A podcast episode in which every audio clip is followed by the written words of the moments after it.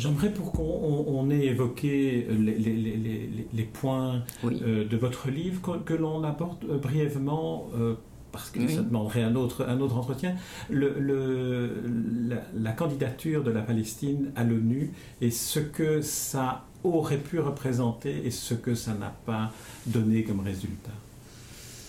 Bon, ben, on va prendre vous enleverez tout, tout, ce qui se trouve. Mais, oui, oui, non, non, mais on, va prendre le Soudan, le Sud-Soudan. Le Sud-Soudan, euh, il n'était pas prêt à être un État, les frontières n'étaient pas définies, euh, il fallait simplement empêcher la guerre, tout le monde s'est précipité. J'étais aussi chef de la mission d'observation là-bas, donc j'ai aussi vu de près.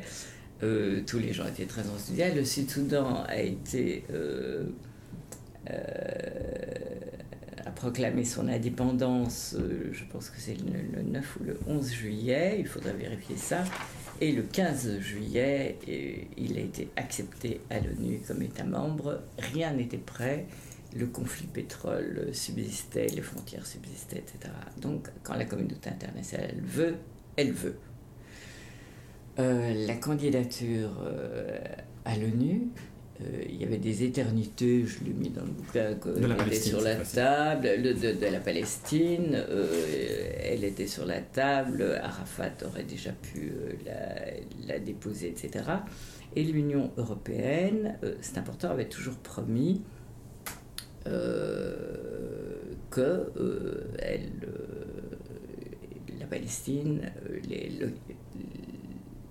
la Palestine aurait son État en temps en temps opportun, in due time, euh, en temps voulu. le, projet final étant d'avoir deux États souverains, oui, le projet final étant, Israël et la Palestine. Ça, on n'avait pas dit, mais enfin, euh, on peut l'espérer. mais donc, euh, deux États depuis la partition. Et donc, Israël l'a eu euh, immédiatement, euh, et donc... 1948. Euh, 48, pardon. je ne l'ai pas redit. Non, non. Israël l'a eu en 48. bon, la, Palestine avait proclamé son indépendance, je pense que c'était en 89, ou c'était 89, ou quoi, quelque chose comme ça. Mm, mm, mm. mais donc, elle elle avait été reconnue par, euh, par euh, plusieurs pays, mais ce n'était pas passé à l'ONU. Et donc, euh, elle, à chaque fois que ça devait passer à l'ONU, Clinton disait surtout ne le faites pas, ce serait une catastrophe, Arafat, ce n'est pas le moment, etc. Ce n'était jamais le moment. Mais avant les négociations, je crois, de, de Camp David, si, si je ne m'abuse, je pense qu'Arafat avait voulu euh, obtenir de l'Union européenne une déclaration disant je veux bien commencer les négociations, mais il faut me promettre que j'aurai mon État. Et donc il y a eu la déclaration de Berlin de l'époque, tout, ça se trouve dans le livre, où l'Union européenne dit ok, euh, vous l'aurez euh, en, temps, voulu. Et puis, il y a eu quelque chose qui s'est passé tout de même euh, ces dernières années, c'est que Salam Fayyad, le, Premier ministre euh, palestinien, a fait accepter par euh, l'Union européenne, je pense que ça devait être en 2009, après le congrès du Fatah, Salam Fayyad va sortir un plan, après le congrès, qui va être un, plan. Euh, il faudrait retrouver le titre dans le livre parce que. Mais ce plan. Il s'y trouve. Oui, il s'y trouve. Ce, temps, ce, plan est vraiment la préparation, euh, un plan en deux ans, qui était la préparation, euh, le temps que ça se mette en branle, ça fait 2011, 2012. C'est la préparation d'un État avec des institutions qui fonctionnent. Et il va demander de l'argent à l'Union européenne pour que ces institutions fonctionne. Et fait des administrations, et ces administrations sont saluées par l'Union européenne, par la Banque mondiale, etc., comme des institutions euh, qui sont tout à fait remarquables pour le pays. Donc, euh, à la fin du plan euh, Fayad, on a les institutions, elles fonctionnent bien, elles sont transparentes, fiables, etc. L'État est là, et comme les négociations de paix n'ont pas abouti, comme l'Annapolis n'a pas abouti, etc., euh, le président joue un grand coup de poker finalement et dit mais maintenant que tout le monde salue parce que mes administrations sont prêtes, tant pis, je n'ai pas la paix, mais je veux avoir mon État. Et il avait le Soudan devant lui, d'ailleurs les, premières références qu'il va faire c'est au Soudan, et il va se présenter euh, il va se présenter euh, à l'ONU et il va faire un, grand discours et il va espérer pouvoir, en tout cas réunir un nombre suffisant de voix, 9 sur 15, au Conseil de sécurité, sachant bien que les États-Unis, de toute façon, vont le repousser. Mais il fait un grand discours en disant à peu près euh, c'est assez, le temps est venu maintenant, etc., etc. Et puis, ça ne marche pas au Conseil de sécurité. évidemment, quand, quand, quand j'ai oublié de, dire quand il est rentré de son discours euh, en Palestine, c'était la frénésie, euh, on avait un État, etc. Et puis, il ne va pas capitaliser là-dessus il ne va pas bouger. Et pendant un an, à peu près, il ne se passe rien. Si ce n'est que ils vont rentrer à l'UNESCO. Mm. Et le vote de l'UNESCO est très intéressant. D'abord, il a ulcéré les États-Unis, qui ont fait des sanctions sur l'UNESCO immédiatement en qu'est-ce que c'est, c'est honteux, etc. Alors que le dossier était sur la table depuis de nouveau une, une dizaine ou une quinzaine d'années et que chaque année simplement on le remettait au tiroir en disant le, le moment n'est pas venu, donc il était déjà sur la table. Il rentre à l'UNESCO. Ce qui est intéressant à l'UNESCO, c'est les votes euh, qui, sont, qui sont dans le bouquin euh, de l'Union européenne, où on voit très bien que euh, tout l'Est de l'Europe vote contre dans la ligne transatlantique, intéressant, la France vote pour, euh, la Belgique vote pour, etc. Mais, et la Palestine passe à l'UNESCO. C'était un coup de Trafalgar, euh, là. Et puis après, euh, il y a l'idée de se présenter non pas comme État, mais comme État observateur non membre. Et Abbas le fera un an plus tard. Et je dirais que la position de l'Union européenne a été en dessous de tout, presque jusqu'à la fin. Et comme elle était en pleine désunion, l'Union européenne, une fois de plus, mais quand on voit tout ce qui s'est passé, on ne parvient pas à comprendre, euh, l'Union européenne décide qu'elle va s'abstenir. Une abstention constructive, Cathy Ashton, et c'est une petite bande de, de fous, avec Jean Hasselborn du Luxembourg, qui dit Moi pas. Moi, je ne m'abstiens pas, je vote pour. Qui réussit en trois jours à retourner les votes. Et heureusement, on a moitié des oui, moitié non. Et, pardon, moitié oui, moitié non. Et la République tchèque euh, qui vote contre qui est la seule, le seul pays européen à avoir euh, voté contre. Et ça, ça ce, vote-là a tout de même sauvé l'honneur euh, de, de l'Europe.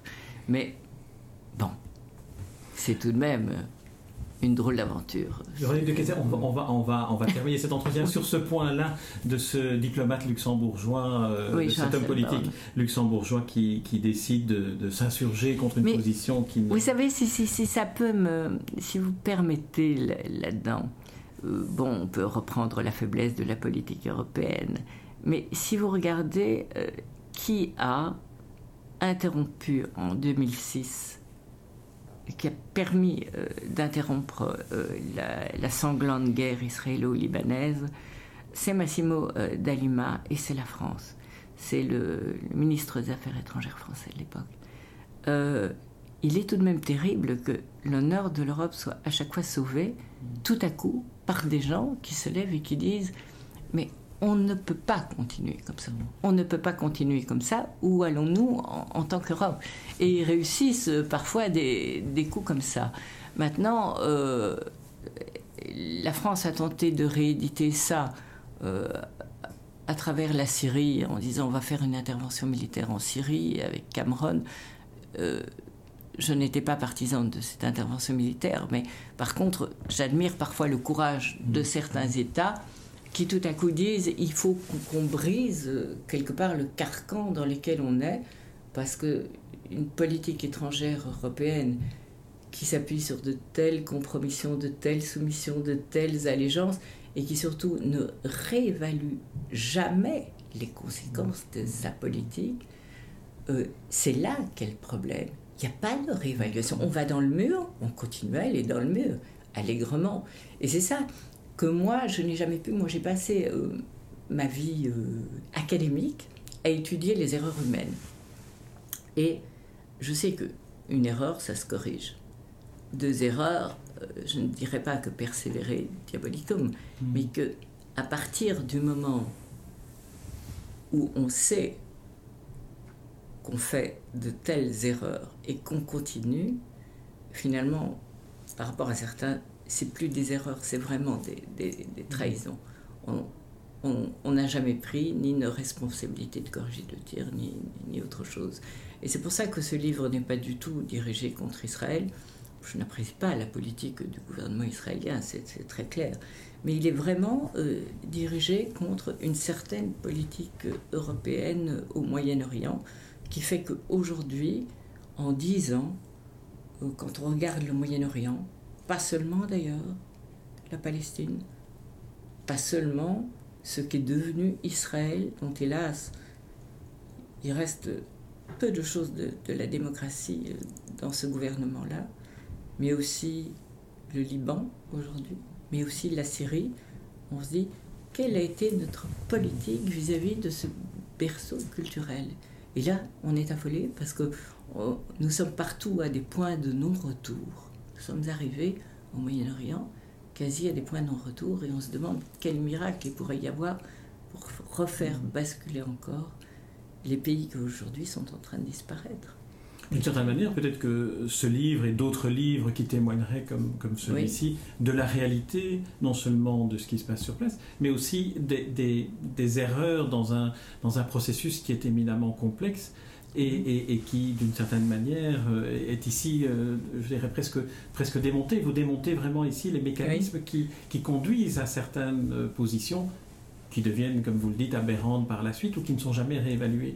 J'aimerais, pour, pour, terminer cet entretien, oui. de Kaiser, que vous, que vous nous disiez, si vous le voulez bien, comment, comment avez-vous décidé à un moment donné de, de vous intéresser à ce dossier-là et, et d'y consacrer quasi les, les, deux mandats parlementaires que, que vous avez, euh, que vous avez eu ça, c'est une affaire euh, extrêmement personnelle, euh, mais ça ne fait rien. Il n'y a pas, il n'y a pas, il y a pas de mal à ça. je suis une enfant de 45, donc je suis née moi juste après la, la, guerre et ayant perdu des, des gens dans ma famille, j'étais euh, toute mon enfance est extrêmement marquée par, euh, par, euh, la, Shoah, par le problème des Juifs, par, et je me suis engagée uniquement dans ça quand j'étais jeune, de, vers les années, quand j'avais 14 ans. J'étais dans des mouvements juifs. Je n'étais pas juive, mais ça ne fait rien. Il fallait que je, je comprenne ce qui leur était arrivé. Et ça a été entre, entre 14 ans et 20 ans, je pense, euh, une de mes obsessions en disant c'est pas possible, il faut réparer, euh, c'est trop grave ce qui leur est arrivé, euh, j'avais des amis, etc. Et puis, dans, dans, ces mouvements juifs, on vivait avec un mythe euh, d'Israël qui était euh, bon, qui avait fleuri euh, comme une fleur dans le désert, dans un désert nu comme la paume de la main. Et je ne me souviens pas, à l'époque, dans, ces mouvements auxquels j'appartenais, d'avoir même entendu parler des Palestiniens. bon, c'était passé sous silence, mais on avait le mythe de la création, là, on allait créer quelque chose. Et puis, évidemment, en grandissant, en grandissant, je me suis aperçu assez rapidement dans, mes études universitaires que c'était pas comme ça qu'il y avait des gens là-bas. Et j'étais tellement prise par, par le mythe d'Israël que il, m'a été euh, impossible d'y aller. impossible de mettre les pieds. J'avais pourtant l'habitude, et en tant que prof d'UNIF, euh, le credo euh, qu'il fallait aller sur le terrain, qu'il fallait réfléchir, mais qu'il fallait d'abord aller voir sur place, et que donc je devais aller voir sur place. J'étais euh, incapable. J'étais incapable. je ne pouvais pas. Et puis en 2003, c'est une, parlementaire qui m'a dit, mais enfin, il est temps que tu y ailles, qu'est-ce que c'est ça? Tu n'intéresses à ce problème, tu n'as jamais été. Et euh, elle m'a traîné, c'était immédiatement à Gaza. Et le choc a été absolument épouvantable. Et donc, euh, bon, ça n'a pas été du tout un retournement de veste, c'était euh, le, complément d'informations qui, me manquait. Et je n'ai jamais pu m'abstraire de, ce problème-là. Il y a d'autres pays, euh, je suis très attachée à l'Afrique, euh, j'ai beaucoup été en Afrique, euh, je suis excessivement attachée à la Syrie aussi, mais ce, celui-là, celui-là a des racines bien plus profondes. Et c'est pour ça que j'ai fait une dédicace d'ailleurs à toutes les associations juives qui aujourd'hui nous aident à, y voir clair et qui sont été les premières et d'où euh, mon extrême attachement pour euh, Stéphane Essel. Euh, c'est pour ça aussi qu'il était co-auteur. Quoique je ne lui ai jamais raconté ma vie à, Stéphane, la sienne. Parler de la sienne nous suffisait amplement.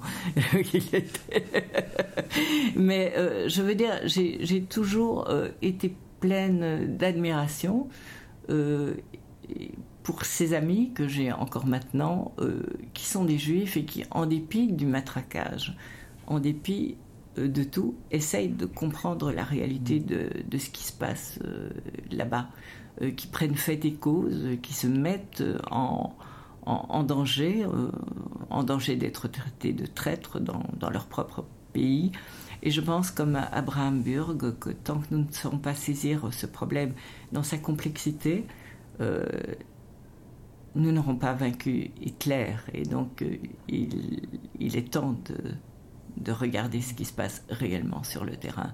Et je vois dans mes collègues euh, ici euh, des gens qui ont voté pour l'accord pharmaceutique K, qui ne supportent pas la moindre critique vis-à-vis du gouvernement israélien. Et quand j'arrive, mais enfin, allez voir ce qui se passe sur le terrain, vous n'allez pas résister euh, dix minutes. Et ils me répondent, en tout cas moi, je n'oublierai jamais Anne Frank. Je veux dire, qu'est-ce que ça a à voir? Qu'est-ce que ça a à voir? Et je dis, euh, pour moi, je, reste attachée à cette région du monde qui est une région littéralement magique que nous avons contribué à laisser se détruire euh, elle-même, mais pour lequel nous n'avons rien fait, en tout cas pour empêcher cette destruction. Vous dédiez aussi votre livre aux jeunes Palestiniens. Est-ce que cela veut dire que c'est un livre euh, d'espoir aussi à ces jeunes euh, Palestiniens qui vous font remarquer que depuis la deuxième intifada, il y a 12 ans de non-violence dont on perd euh, presque la vue et la trace? De ça, on avait beaucoup discuté avec Stéphane aussi. On disait, si nous ne prenons pas leur combat, eux se lèveront et ils seront exterminés. Ils seront, mm. ils seront exterminés.